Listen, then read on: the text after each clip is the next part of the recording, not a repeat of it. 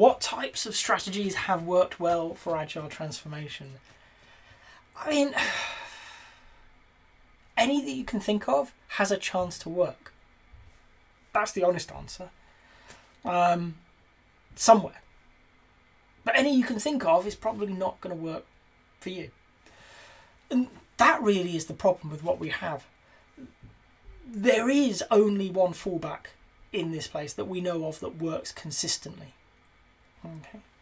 And that is the strategy of inspect and adapt, of empiricism, of trying things out and learning and doing better next time. So many people will say, what's the strategy? We're going to install Safe, we're going to install Less, we're going to do Scrum, we're going to, I don't know, whatever they come up with, or the consultants come up with. We're going to create this phased approach and we're going to use these waves and we're going to talk about motorboats and speedboats versus oil tankers and all this stuff, and that's great, you know, and it might be very useful comms. But when you boil it down, if at the heart of it, it doesn't say, we're going to try something, we're going to see if it worked, and if it did work, we're going to keep doing it, and we're going to add something else, and if it didn't work, we're going to stop doing it, and we're going to do something different. We're going to employ the scientific method to our approach of hypothesis experiment. If they're not doing that, they're not going to succeed. They're going to do lots of work. They're going to do lots of stuff. And at the other end, it's probably not going to work. In fact, I'd be surprised if it did. If you go out and you think that installing Scrum, installing Safe, installing Less, installing Disciplined Agile, installing whatever the latest and greatest framework is today, is going to solve all your problems, then I've got a bridge in London that I can sell you. That's not what we do. Okay. Each problem is different. Yes, there are patterns that we can draw across organisations. Yes, there is ways.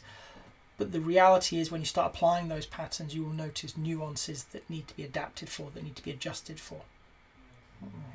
So for me, the only strategy that's ever has or will work in truth is trying something and learning from it. Completing that feedback cycle as quickly as possible and growing the system as you can. The way that I approach an agile transformation in most organisations is starting very small. A single team. Can we get this way of working with this product development team? Just this one. I'm not interested in any others, just this one. Can I create enough space in your organisation, and can I find a way through your policies, your processes, your tools, your culture, to get one team to work okay in an agile fashion? And once we're there, can I take the learning from that team and use it to help another team, not replicate it? This is not splitting cells. We're going to take the learning, we're going to apply it to this team, and we're going to adapt it and evolve it as they try to solve a different problem. And because there are different people in a different part of the organisation, even if it is the next set of tables over, it is a different part, subtly. We're going to try some more things. We're going to try things. Now I've got two teams that are running experiments to work out how they can be better. And they're sharing, and that's good. And then we're going to make two more teams. And now we've got four teams. And at this point, I find that we have enough commonality to know what works here. Very simple framework that works here. This is how we engage with these types of stakeholders. This is how we flow work to these teams. Okay? It may look like Scrum, it may not. It may look like one of the myriad of tool sets that I have kicking around in my head, because we don't know. Okay? But what has been created is unique to that organisation. Okay? The way that we do it is starting small, test and learn, use empiricism, inspect and adapt to create it and scale it. And then when we're at 4, we can maybe go to 8 and see if it's still working. Now we're at 8, that's quite big. Okay, can we go bigger? Can we go to 16, to 30, to whatever we've got? And do these things stay true? Do we have sufficient support for all of these people and all of those people impacted by these changes? And this is often where people fall over, is they see it as, we've got that team working, we've got that team working, okay. And I've had it where we had 4 teams working, they're like, scale it across the organisation, 50 odd teams. Yeah, we can. All the teams can work that way. But none of the stakeholders understand what we're doing. None of them can work that way yet.